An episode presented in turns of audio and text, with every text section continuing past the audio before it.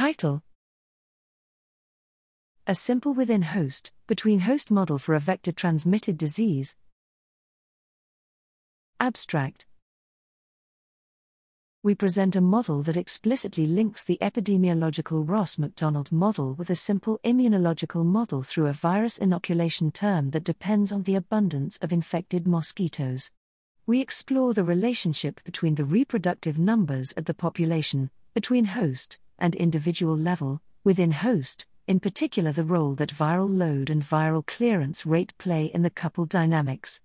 Our model shows that under certain conditions on the strength of the coupling and the immunological response of the host, there can be sustained low viral load infections, with a within host reproduction number below 1 that still can trigger epidemic outbreaks provided the between host reproduction number is greater than 1.